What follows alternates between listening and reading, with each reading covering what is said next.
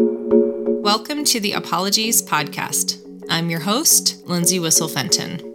I created this podcast to promote healing and repair. Each episode, I invite my guests to share an apology that they've been carrying. The only rule is that it has to be for a person they are no longer in contact with. My dream is that at least some of these apologies might actually reach their intended recipients. I also hope this podcast reinforces the idea that, as different as we may seem, we're all just people and we all carry stuff. So, with each guest, we'll first spend some time just learning who and how they are before hearing their apology. Today, we'll be talking with Chuck Eastman. He's a veteran who retired from the U.S. Army in 2017 after 20 years of service. Chuck is currently the Director of Strategic Partnerships for Stop Soldier Suicide and lives in Cary, North Carolina with his wife Marjorie and son Hank. Chuck, welcome to the Apologies podcast. Thanks so much. It's fun to be here. When we first connected, you, I think in your email, joked that as a Canadian, you apologize for everything. What other Canadian stereotypes would you say that you embody? Um, I, I, think that's probably the biggest. I, I, it's kind of a joke that if I bump into somebody and it's obviously their fault, I end up saying sorry or excuse me or pardon me. I don't know why I do that, but I think because my mom's Canadian, that's just kind of the nature of how I was brought up. And uh, yeah, it's, I still have family in Canada too. And they're all very much the same. I told you that I grew up in Buffalo, so I feel like I get to be called an honorary Canadian because I spent so much of my childhood in Canada. Do you love nature? And oh yeah, yeah. So I I grew up in Maine, and I probably spent more time outdoors than I spent indoors. I kind of joke that my my parents raised me as a free range chicken. They'd like open the door in the morning, send me out the door, and I'd be back for dinner. Yeah, I always grew up doing outdoor activities. I kind of I joke with my wife because she's from Southern California, so she doesn't like the winter in Maine. But I actually love the winter in Maine. I'd, I'd, do more snowmobiling and skiing and snowshoeing, build snow caves. It's always something that I've really enjoyed, which is what I kind of thought what I would enjoy in the military, but the military just completely took the fun out of going out in the woods because it wasn't as enjoyable. You weren't building snow forts, I'm guessing. And and we'll talk about that. Yeah. We actually I actually interviewed another Mainer who was also a veteran a few interviews ago and he uh, yeah, he had a very similar childhood where he basically grew up living off the land in Maine. And so, do I remember right that you saying your parents were kind of hippies who drove around in a van? Is that accurate? Uh, very much so that they were hippies. There is a family photo of my dad with some nylon rope for a belt. He was a like the town doctor. Like my grandfather was the town doc in the same town. My dad was the town doctor in the same town, and he was super overly aware of it, the perception of him being a doctor. So he went out of his way to drive the biggest pieces of junk that he could. I mean, I was in high school, so that was in the 90s, and he were driving a truck from the 70s that we put three transmissions in, two engines. Literally, the truck broke in half when we were driving up to our camp. Like the, the frame just snapped. And you, you like step back and look at it. It was like the shape of a V. So it's like a little bit of PTSD from my upbringing because they were so over the top, you know, trying to make an appearance that I don't know. It's very confusing now that I look back at it. But yeah, they're definitely hippies. So your your mom's Canadian, your parents were hippies. How did that end up with you joining the US Army and serving for 20 years no less? Great question. I'm sure my parents are asking the same question. So I had a childhood friend we were friends since I was three. So he had, well, I had three older sisters. So I didn't have any boys to hang out with. And I didn't like live in one of those neighborhoods where you can go play with a neighbor. I literally had fields and cows to, you know, entertain myself outdoors. So my friend Nathan had six older brothers. So I thought that was super cool. His dad served in the Korean War as a Marine, and his brother was a Marine in the first Gulf War. So I remember on Memorial Day, this is a regular Memorial Day parade, and his brother Philip had just returned from the first Gulf War, and he was in the parade with his dress blue uniform. And I remember like yesterday, like shaking his hand, and he's got those white gloves and the the, the dress blue uniform. And I just like looked up to him with such reverence. And Nathan and I, we used to play army all the time. We dressed. I you you can't find a Halloween picture of me that's not in some sort of camouflage or carrying a wooden gun or something like that. So it was even though it wasn't part of my upbringing, it very much was part of my upbringing because it was kind of like another family that I spent e- almost an equal amount of time with. And enlisting really was I'm the first person to enlist in my family since the Civil War. Uh, so my dad was a flight wow. surgeon. My grandfather was a, a, a psychologist in World War II. So there's a lot of raising of eyebrows, and my family were like, "What are you doing?" And no one really understood what I was doing until after 9/11. Then it was, you know, a little more clear on what my path was in the military. Do you think you understood what you were doing, or what it would mean to you? Um, I look back on those days, and it it it makes a whole lot more sense that the human brain isn't fully developed till your early mid 20s because I made some decisions back then that I look back on. I was like, well, that was really dumb. Like I had an opportunity to go to Maine Maritime Academy on a, a full ride scholarship. Turns out I didn't like boats eh, or the water or the ocean. So I gave up that opportunity. But my friend that I went to school with is a captain in the US Navy right now, which is an 06, which that's a significantly different retirement pension than what I got as a warrant officer and I had an opportunity to go to West Point. I mean, it was just like those early 20s. I just kind of like floundered around a little bit. And in hindsight, that made complete sense to me. And I remember these adults just looking at me like, what are you doing? Like when I when I left West Point Prep and they were like, why are you leaving? I was doing fine academically. I was a commandant's list and dean's list. And they're like, what are you doing? I'm like, nope, I want to be a ranger. They're like, I don't understand it. But it all made sense to me then. In hindsight, I, I kind of question how smart those decisions were. What was it that drove you to want to be a ranger? I don't I don't really know to be honest. I remember being in high school and looking through like those big catalogs with like the guidance counselors would have. And I was always looking, I wanted to be a jet pilot. I wanted to fly F 16s in the Air Force. So I wanted to go to the Air Force Academy more than anything. But I also kept on flipping to this one page that showed a special forces soldier and I can picture the soldiers like in a swamp. He's got the old school like L-shaped flashlight with a red lens and a camo on his face. And I thought, man, that looks cool. It was kind of like a the idea of doing something that's difficult, somewhat selective to get to that point. So when I got to my first unit in the infantry, my first team leader was a ranger from First Ranger Battalion, and he was like completely different personality than anybody else in that unit because this wasn't a ranger unit. So I mean, he was training us, he was teaching us how to tie knots and his expectations and the discipline. I, I really latched onto that and I enjoyed it, which again, my mom still doesn't know how I did that because I don't like being told what to do, but I somehow fell in lockstep with this extreme level of discipline. So then when I was at West Point Prep, there was another first sergeant that was a ranger. He had parachuted into Panama in 89. So I looked up to him immensely and then it was just kind of like a series of events that, you know, I got lucky to get in the Rangers, but it was just the desire to do something different and difficult. And this was all before 9 11. So I didn't really know what going to war would entail. It all seems cool on paper. In reality, it's it's war. I, I wouldn't do anything different. I, I mean, I go back and think about that sometimes. And yeah, it's they're not the best decisions that I made in those like 18 to 24 year old brain but I wouldn't go back and change it. What would you say to that 18 to 24 year old self of yours about what to expect or just how to proceed? What would I say to myself? I, I guess I would say just enjoy the ride because I didn't know what the journey was going to be at that point. I had a kind of crazy, unusual Army career going from Rangers to working with the JSOC commanding general to flying Apaches and then Little Birds in the 160th. And it was just, it was a fun journey. And I think I lost a lot of memories. Like I didn't take enough pictures. Like I have like zero pictures of me in the 160th. We weren't supposed to take pictures when we were deployed, but everybody did. But I was always a stickler for following the rules. But I would just, I would just try to tell myself to enjoy the journey and, you know, either keep a journal or take pictures just to be able to go back and remember some of the better days. Because, you know, even though we go to war, they're not all bad days. There's a lot of incredible funny memories.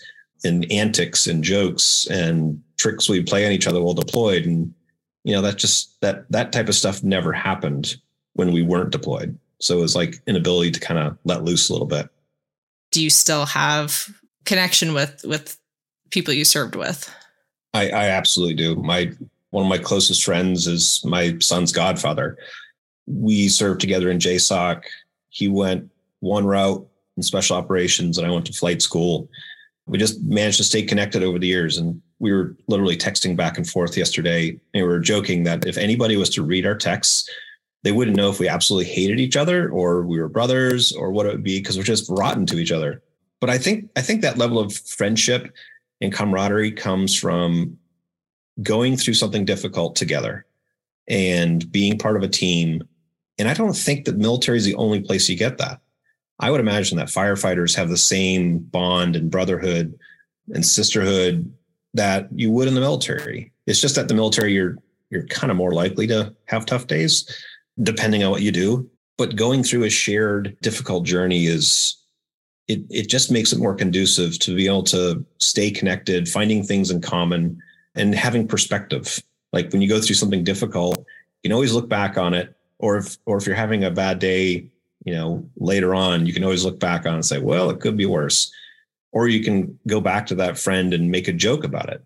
Like he and I still joke about like I had I had met first met my wife. Well, she's obviously obviously not my wife then, but I was deployed to Iraq and Derek was supposed to relieve me. He was at Fort Bragg. And he called me, he said, Hey, I'm sorry, I I got bit by a brown recluse and I uh I can't come on this deployment and I'd already planned like this date night. I'd like we're going to Kenny Chesney, we're going to Charleston, South Carolina. It was well Kenny Chesney and Keith Urban, and I was like, "Oh, you got to be kidding me, Derek!" And then I told the sergeant major, and sergeant major was in on it, and they did this for like a week to me. And then after about a week, Derek like started laughing. He's like, "I'm sorry, man, I I didn't get bitten by a spider, but they just they left me hanging for a week." Oh um, wow! So it's it's like jokes like that, you know, you, you build a friendship and a camaraderie that it's really second to none. And it's it's tough to replicate. Like, you know, I have friends in the neighborhood now who is just it, it's the, the amount that we have in common is much less. Whereas the, the the friends that I have from the military, it's a special kind of bond. Like my roommate uh, that woke me up on 9-11, he just retired as the command sergeant major of the Ranger Regiment he was my first team leader. Then when I got back, got back from Ranger School, we ended up being roommates with another guy, and he woke me up on 9/11, and he said, "Chuck, we're going to war," and that was everything changed at that point, obviously. But I still stay in touch with Kurt. Just you know, really, really phenomenal guy. How long had you been in, or I don't know, where were you in your career when 9/11 happened? Uh, year four. Yeah, so it was only my fourth year, uh, and I'd been in the Rangers for maybe a couple years, maybe a year and a half yeah, a year and a half when 9 11 happened. How did that change the trajectory or change? I guess I want to back up and say, kind of, how did you get from when you started to maybe take us up to 9 11? Like you joined wanting to be Ranger. I think you said at that point you were Ranger. So, so how'd you get started? Like, what was your first job in the Army? Uh, so I'll even go back to my recruiter because my recruiter does play a, a role to play in the story because I ended up serving with his brother years later and I didn't even know it.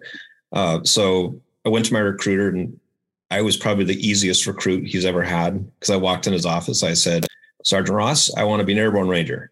He said, Great, get in line.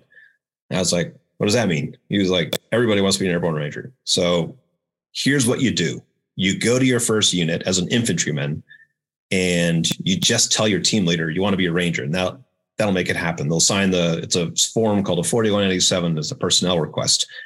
It's that easy. I was like, great, awesome. Where can I sign? So I signed up on like, it was even an 11 x-ray contract. So that means I didn't even know what I was going to do in the infantry. I didn't know if it was going to be a mortarman or infantryman, or back then they had an 11 Mike, which is a, a light armored vehicle infantryman. So I just went to Fort Benning, no idea. Then I started talking to these other guys that had these contracts to go to Ranger Regiment after basic training. I'm like, how'd you get that? You're like, well, your your recruiter should have set you up with that. So I started to realize I'd been duped. Oh. Uh, so I I graduated basic, went to my first unit, And going back to that team leader that had served in the Ranger Regiment, I said, Specialist Garland, I want to go to the Ranger Regiment. Uh, where can I sign a 4187? He just started laughing. He's like, Who told you you can do this? I'm like, My recruiter. And he's like, You are such an idiot. He's like, You're not going to go to Ranger Regiment from here uh, because we need you here. Your needs the Army now. So tough luck. Uh, so I was in 25th ID or Infantry Division up in Fort Lewis, Washington. Anyone that has ever been to the Pacific Northwest in January knows that it is the most one of the most miserable places on earth. Raining every single day. Well, it rained every day from January to about June, May, June. And being an infantryman, that meant we were out in the woods. We were walking. And I was just soaked and wet and miserable. I was like, man, this sucks. I'm like, I did not sign up for this. So I started kind of, I'd go down to the library on the weekend and look at options. And I found out that I could apply to West Point as an enlisted soldier. So like, well, hell, it, it beats sleeping in the puddle up, you know, the training area in Fort Lewis. So I applied to West Point, and it turns out the the last time I took my SATs, my senior year, I got a pretty decent grade to the point that they told me I was accepted to West Point with li- literally minimal application. There's no congressional nomination. There was just like a commander's recommendation and some basic paperwork filled out. And I told the the major that had called me, I was like, sir, I, I haven't done math in like two years, which seems like forever back then. And he's like, well, okay, well, we have a prep school in uh, New Jersey. I said, okay, well, I'll give it a shot. So I went to Fort Monmouth for West Point prep again, I was on Commandant's list and Dean's list, and it was it was an interesting process. They really focused on math and English because there was a lot of uh, sports prospects that may have not gotten good enough grades in high school, but West Point really wanted them on their sports teams. So they're able to get them to the prep school, teach them the basics to get their ACT and SAT back up, uh, and then they could go play sports. And then there was the active duty knuckleheads like me that went that route and for whatever reason, like I said, that first sergeant inspired me. I had 21 year old brain moment. I decided I wanted to go enlisted because I wanted to be a ranger so bad that the best chance, the best probability me being a ranger was being enlisted. Because each platoon, you have like one platoon leader, that's an officer, for about every 30 to 35 enlisted guys. So I thought, just doing the math, I really want to be a ranger, the best way is to go enlisted. So I I filled out my resignation paperwork. I took it to my TAC officer and he was like, What in the hell are you doing? He's like, You don't understand what you're giving up here. And I was like, Well, yes, sir. I'm ready to go. Let's go. So then I ended up going to the the first sergeant and he said, Well, what do you want to do, Eastman? I said, I, I want to go to the Ranger Battalion first sergeant. He said, Okay. Picks up a phone call. He calls someone. I don't know to this day. Must have been one of his buddies that he served with. He's like, Hey, I got this hard charger here. Wants to be a ranger. He's got good grades. All right, let me know. Because every uh, every other person that resigned that happened to be an infantryman was sent to Korea. That was like the easiest fill for them. They just sent him straight to Korea. So this first sergeant went out of his way to get me an assignment to to go to at least get a shot. So like two weeks later, he puts orders on my desk to go to airborne school and then to RIP. RIP is the Ranger Indoctrination Program. Now they call it RASP. Totally different programs from what they were when I went through to what it is today. But I went to airborne school in July of 99 and then uh, went to RIP after that. RIP was only three weeks long at that point. And then I went to Third Ranger Battalion, which was right across the street from where RIP was held. That's where Kurt Donaldson gave me my in brief. He was my first team leader. And then he was the one that woke me up on 9 11. So between that initial in brief, I was just, I don't know, a new guy. I didn't have a Ranger tab. So I ended up doing a lot of push ups. Uh, we did PT all the time. And we trained for for forever, but training was so different then because we weren't at war. It was like training was kind of fun. Like we'd go out to the the training site and we'd train hard during the day, train hard at night, and we build a big campfire.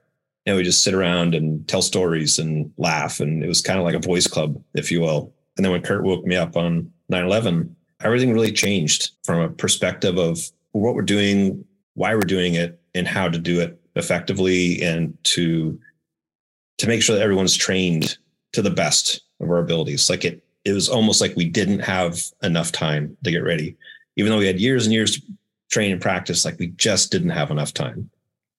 So now we're at 9 11.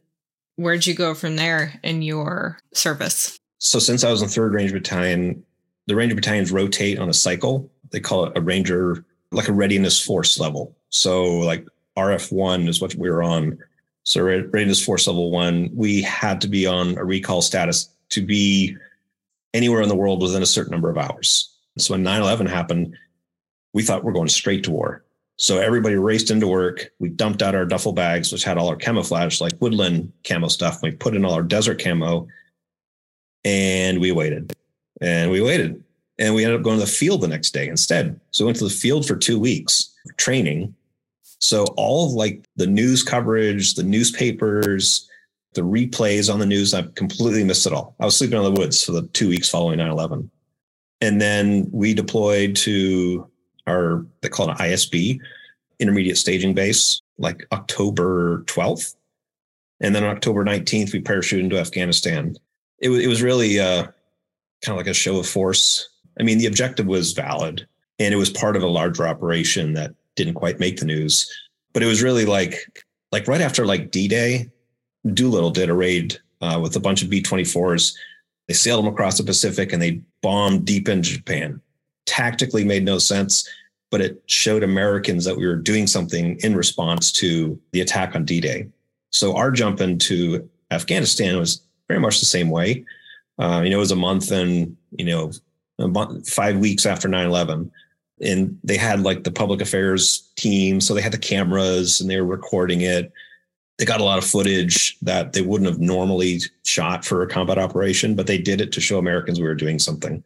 So we were the first boots on the ground, if you will. There were some special forces teams that were infilled to the north, and there was some CIA activity that had already been going on. But yeah, so we were the first boots on the ground. And then we we left the objective after like four and a half hours. We weren't there very long. Came back, and then they sent us to another staging location where we like pulled security for like 12 hours a day in different shifts. And it was just like the most boring period of my life and it gave me a lot of time to think and reflect. So when we got back to the states, we ended up going straight to uh, JRTC, the Joint Readiness Training Center, which is notoriously miserable to to do. But while we were there, Roberts Ridge happened, and everybody thought we got Bin Laden. We we thought the war was done after that. We thought it was a very short lived war, and then a job came available to go to JSOC. My platoon sergeants told us to go ask our squads, and I said, "I'll do it." He's like, no, no, no, Eastman, I want you to go ask your guys. I'm like, no, I'll do it. He was like, you sure? I was, I wasn't married, wasn't pinned down at all. I was like, let's go. So once you're in JSOC, what I don't know if like highlights or cliff notes. I mean, 20 years is a lot to cover, but so what did the rest of your service look like? JSOC was a that was a fun experience because I got to work hand in hand with a two star general. So I was a staff sergeant at the time, and I got to see a perspective of what really happens at that level of leadership and command decision. And I realized that me as a sergeant in the Ranger Regiment, I was very much a small fish in the sea. There was some other uniquely skilled people and units out there. So it gave me a lot of humility. It was a it was a great time because I had unlimited resources from a perspective of like pursuing like next steps for my career. Like the the the JSOC commanding general drivers typically go on to do pretty good stuff for the rest of their career. They either go to flight school or they go to special forces or they go to other special missions units.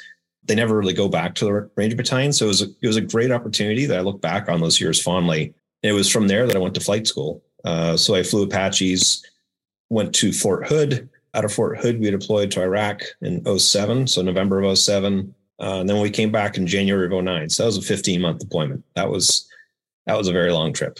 like literally like the country changes like when you're gone that long. You come back, you're like, this is weird. I don't remember this. Like restaurant food tastes different. Like fast food is just disgusting and salty. Like when I left, there were no iPhones. When I came back, there were iPhones. So my wife was telling me about this iPhone thing. I'm like, what's an iPhone? So she got it for me. I'm like, I like my flip phone but after that, I assessed for the 160th. So the 160th is a special operation aviation aviation regiment, and I assessed for AH-6 Little Birds, which, if you've never seen it, it's like the Magnum PI helicopter painted black, put guns and rockets on it. That's an AH-6 Little Bird. It was the most fun and difficult thing to fly all at the same time. And I did that for the rest of my career, and that was a, that was a super fun period of my life. But it was uh, it was intense and it was long You know, there were did 10 deployments doing that. And then in that period of time, my son was born. My son was born with an infant cancer called neuroblastoma. So I was deploying and dealing with cancer. I literally redeployed the day before he had a surgery to remove his cancer. So it was like my the pace of life was just like it was grueling. So I when I was at 20 years, I knew it was time for me to get out. That is, I didn't know your son uh, had cancer. He's 11 and healthy. So I f- want to make sure I fast forward to that part, but it was a massive blessing. We found it in utero because our doctor gave us a due date that wasn't matching up because I was deploying like every other month. So we're like, nope, let's not do then. So, you know, we were asking the doctor, like, how do you determine due dates? And I'm like, well, it's a combination of head circumference and leg length. And like, my wife's six feet tall. I'm like, uh, she has long legs and I have a gigantic head. So is it possible that you might be wrong? So they went and did another ultrasound at 37 weeks, and that's when they found the mass. So it was just a period of monitoring it for like six months. And then when I was deployed, I called my wife after, you know, our daily set of missions, and she was like, they did another scan, and it's it's big enough to the point where they want to remove it. So they removed it out of a little six month body. It was the size of a baseball. Oh and it's it's a really dangerous cancer because it was on his adrenal gland. So it's really tough to detect until it's too big. So it's it's it's like an 85% mortality rate when it's undetected. So we are just incredibly fortunate that they were able to remove it. We had like one of the nation's leading doctors for a pediatric surgeon. Our pediatric oncology team was one of the best in the world. It was just so much lined up. I'm going to say we couldn't have planned it any better, but the outcome couldn't have been any better. I also want to give a shout out to your wife because I know deployment's hard, but it's also, I think, hard in a different way to be the one at home, especially at home, dealing with a baby with cancer. That's rough. Yeah, it was incredibly rough. She carried so much of the weight for so long. And I didn't understand what it was like until she deployed. So she deployed before we had our son, and she was gone for 10 months. And like it's a whole new level of like, I know what she's doing. Like she sent me a picture. Like she kind of like pulled the wool over my eyes. She's like, oh, I'm an intelligence commander. I'm just gonna like review reports. And she sent me a picture through the bulletproof glass on an MRAP, which is one of those, it's the vehicle to drive around. And I could see it's the bulletproof glass. And then there's a robot on a road. And I know they only deploy the robots and if there's an IED. And then there's a 58 Kiowa flying above the road. I'm like, they don't just send aircraft to a location when everything is hunky dory. So it just it, it, really elevated the the risk and the concern. And but yeah, I, I I gave a special shout out to obviously my wife, my parents as well when I at my retirement ceremony because like I I literally put them through hell for 20 years and they were just constantly worried about me and I just I didn't see it that way. I didn't understand it. I was doing my job and that was my career and that's what I was that was my calling.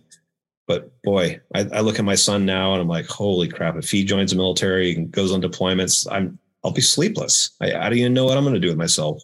I mean, I was my parents' only son. I'm the last Eastman. You know, what if I died over there? There'd be no more Eastman lineage from that this side of the family. That's all stuff they thought about. I never thought about it, but it was I put them through a lot. Well, so you talked about your retirement so you're retired, you're doing different things now, which we're going to talk about, but that transition from military to civilian life can be challenging. And there are some dismal stats listed on the Stop Soldier Suicide website, which we'll talk about that organization and your work with them in a minute. But what was that transition like for you? So I consider myself, again, incredibly blessed and incredibly lucky because I was maybe a month out of retirement, sitting in the corner chair with a cup of coffee mid morning, just life is good, retired and chilling. And my wife's phone rings. And the conversation, from what I could hear, she's like, Yeah, he is. Oh, yep. No, okay. I'll have him reach out to you. So she hung up. I'm like, What was that? She's like, Oh, that was Jim Tully, the, the guy that she knew from Leadership Nashville. Uh, she's like, Jim might have an opportunity that you should reach out to him. And in, in a month, I had a, a job doing business development with L3 Harris. Like, I never even applied to the job it was the craziest thing. I, I went from 20 years in the military. I had about a month off, and then I was in a suit, spending my time either at conventions, selling our services to other government contractors and the other military units. And I mean, I, I know the stats for transition from the military. I know how difficult it is for so many service members. So I look back at mine, I'm like, holy cow, that was just unusual and a blessing. How did you come to be involved with Stop Soldier Suicide? Well, the the work I was doing at L3 was really interesting. I but I spent a ton of time on the road. My headquarters was in Waco. I was in North Carolina, and my travel was probably 85%. So I literally went from deploying every other month or being TDY and gone and missing my family to now having a civilian job that I'm gone all the time and missing my family. And my son was five and he's like, Dad, I hate L3. And it just made it super hard. So I, I ended up leaving and I didn't have a great exit plan. I didn't have anything lined up. I literally took the summer of 2019 off and my son and I would go to the pool every day. We'd play pass and we'd go for bike rides. And, you know, reality dawned on me. I was like, well, yeah, I, I guess I should find a job now. So I reached out to Derek. As I was like, dude, I got to find something more meaningful that, you know, gives me a sense of purpose that I'm giving back somehow. He was like, you need to talk to Nick Black. And Nick Black was one of the co-founders of Stop Soldier Suicide. Uh, and Nick is a very charismatic, convincing person. And after about five minutes of talking to Nick, I'm like, Nick, I'm in. I'm like, I don't know how or where, but I want to be part of it. And then again, serendipity steps in, and the headquarters for Stop Soldier Suicide is four and a half miles from where I lived. So I'm like, well, this is perfect. So it was uh, it was kind of meant to be.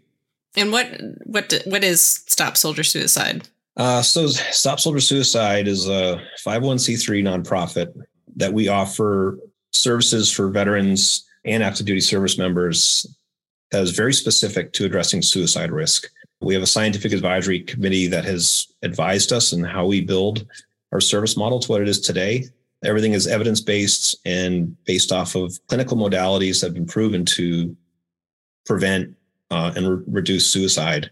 So we've served uh, over 4,000 clients at this point, and we haven't lost any current or former clients to suicide, which we know suicide is very complicated and very fickle. So that that may not be a forever statistic, but to me, it gives me hope.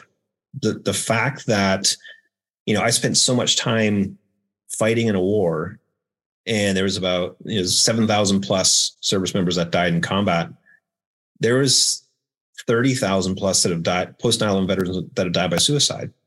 You know, it's like four point three times the number of vet- post 9/11 veterans have died by suicide than combat. And I'm like, how is that not getting headlines? And I just, I know there's so many people struggling. And the fact that we have a, a service model that is working, that people are, their lives are changed. It's 100% free, it's 100% confidential. We have a 24 7 crisis line.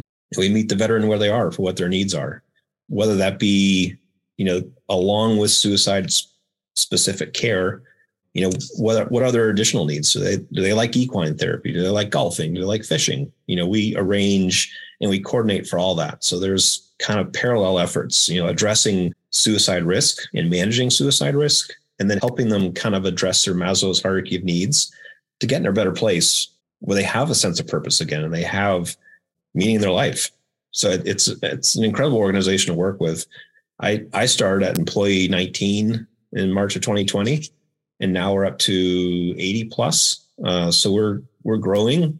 I don't want to say as fast as we can, but as strategically as we can to address veterans' needs in all the states that we can. And so, if someone needs help, they can just call up or reach out, or how does that work? Yeah, so if they go to stopsoldiersuicide.org or stopveteransuicide.org, there's a 24 7 number in the upper right. They can call that, and then they'll get an initial screening uh, so that the people that they call will do a screener to assess for acute crisis. If they're in acute crisis, if necessary, but absolutely last resort, they'll arrange for like a mobile crisis team. Otherwise, they take down their basic contact information and they're contacted again within 24 hours to schedule their first consult with one of our wellness coordinators. And then from there, the wellness coordinator uh, takes it and they, you know, they can stay with us as long as they need. Our average length is about 8.6 months. Uh, we've had clients for two years before. It really depends on what their needs are. Also on the website, there's a get help button where you can, once you click get help, we'll say, is it for you or for family or friend? And once you, if it's for you, you fill out the same basic information. You click submit, and then within 15 minutes, you'll receive a call from the same people that are at the, the 24 7 crisis center. Uh, so 24 7, you're either going to call a person or you're going to fill out an online form and you'll be contacted within 15 minutes. Uh, if it's for a family or a friend, it's a little more complicated because of privacy laws. We can't proactively reach out to a veteran without their consent. So if it's like a wife or a husband uh, or mom or whomever, uh, we talk them through how to talk to their loved one to get consent. You know, if they're in the other room, can we get them on the can we get them on the phone? Can we get consent that way? And then from there, it's the exact same process. So once we get their consent, re- reach out to them for scheduling, and then get them lined up with a wellness coordinator. Mm-hmm. And so you said that in your civilian life, you'd been missing that sense of mission and feeling like you're doing something, you're part of something. It sounds like you've found that again. I never, ever thought I would be in a nonprofit doing suicide prevention for veterans. Not in my wildest dreams did I ever think I'd be here. Nothing in my military career set me up for this. But when I learned the statistics and I learned that veterans are twice as likely to die by suicide, eh, I just, I, there's so many stories of people that every veteran knows somebody that they've served with that has died by suicide you know, whether it be like you saw it coming a million miles away or it completely catches you off guard, it, it's just is so devastating for families and friends. And to know that I can be part of an organization that's doing something to prevent that, like it gives me a sense of purpose and meaning that I never thought I would find again. Like I, I find myself, that there are days that I would much prefer to work with the Stop Soldier Suicide team than any of the coolest jobs I ever had in the military. I mean, I worked with some pretty cool people and some pretty cool things. And our team is just such a great group of people that they're all aligned in the same mission. You know, every, I don't want to say everybody, but, you know, they're all somehow touched by family members that were veterans. Some are lost survivors themselves that they lost a family member to suicide. It, it's just a very personal cause. And I, I it's a job that I wake up every single day and I look forward to how can I make a difference and you know who can we save today it's and I don't want to have like a savior complex because that's that's a dangerous rabbit hole to go down but I I feel confident in what we do and I know that what we're doing is working.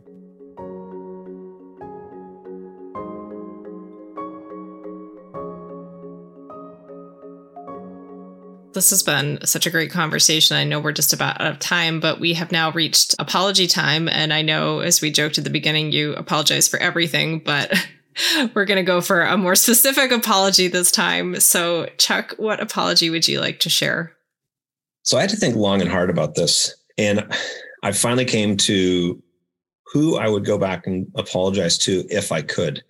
So, when I was in the 160th, we were doing missions out of Kandahar nearly every night when I was over there doing objectives, usually west of Kandahar near Bastion, um, in the Panjwai, Helmand River Valley. So we were coming back from the Helmand River Valley one late evening. It was probably about 30 minutes before dawn. And we were, we took the short route home. So we're flying over the Red Desert and we could see the Panjwai like up on the horizon. And there was tracers and RPGs, and there was just a massive firefight going on and we're we're like we're trying to figure it out. We're t- we're calling back to our TOC. They're like, "Hey, can you find out what's going on in the Panjwai?" And like no one could figure anything out, and we just kind of skirted along the Panjwai. And as we got closer, just it looked literally like Star Wars. It looked like what like the opening days of the invasion of Iraq with tracers going everywhere and RPGs, and we couldn't tell who was who because there were so many friendly locations you couldn't tell what a friendly location was versus an enemy position. And it was it was the most helpless feeling of not being able to help.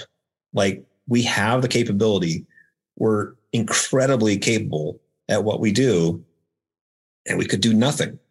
And I know there were Americans that were in those those cops, the combat outposts, all through the Panjwai that night. And I know they had probably the most intense two hour firefight of their life. And I could do nothing. And it was the hardest thing to go back and to like look out the left door and just see these streams of tracers and RPGs going back and forth and not be able to tell where the Americans were. Like I hate bullies. Like I want to, if you know, if there's a bully, I want to I want to be right there and I want to get in fight. And I couldn't get in the fight. So if there was any Americans that were on the ground or allies or even Afghan allies that have the possibility of hearing this podcast, I'm sorry that I couldn't have done anything more that night. Um, I, I hope it all went well. Chuck, thank you for sharing that with us for this great conversation and uh, for for I was going to say thank you for your service, but I have enough veteran friends that I know that doesn't always go. but just thank you for for what you have already done and what you continue to do through Stop Soldier Suicide. I really appreciate it, Lindsay. It's uh, it's fun just to have a open conversation and uh, to be able to connect with again. I really appreciate all you do.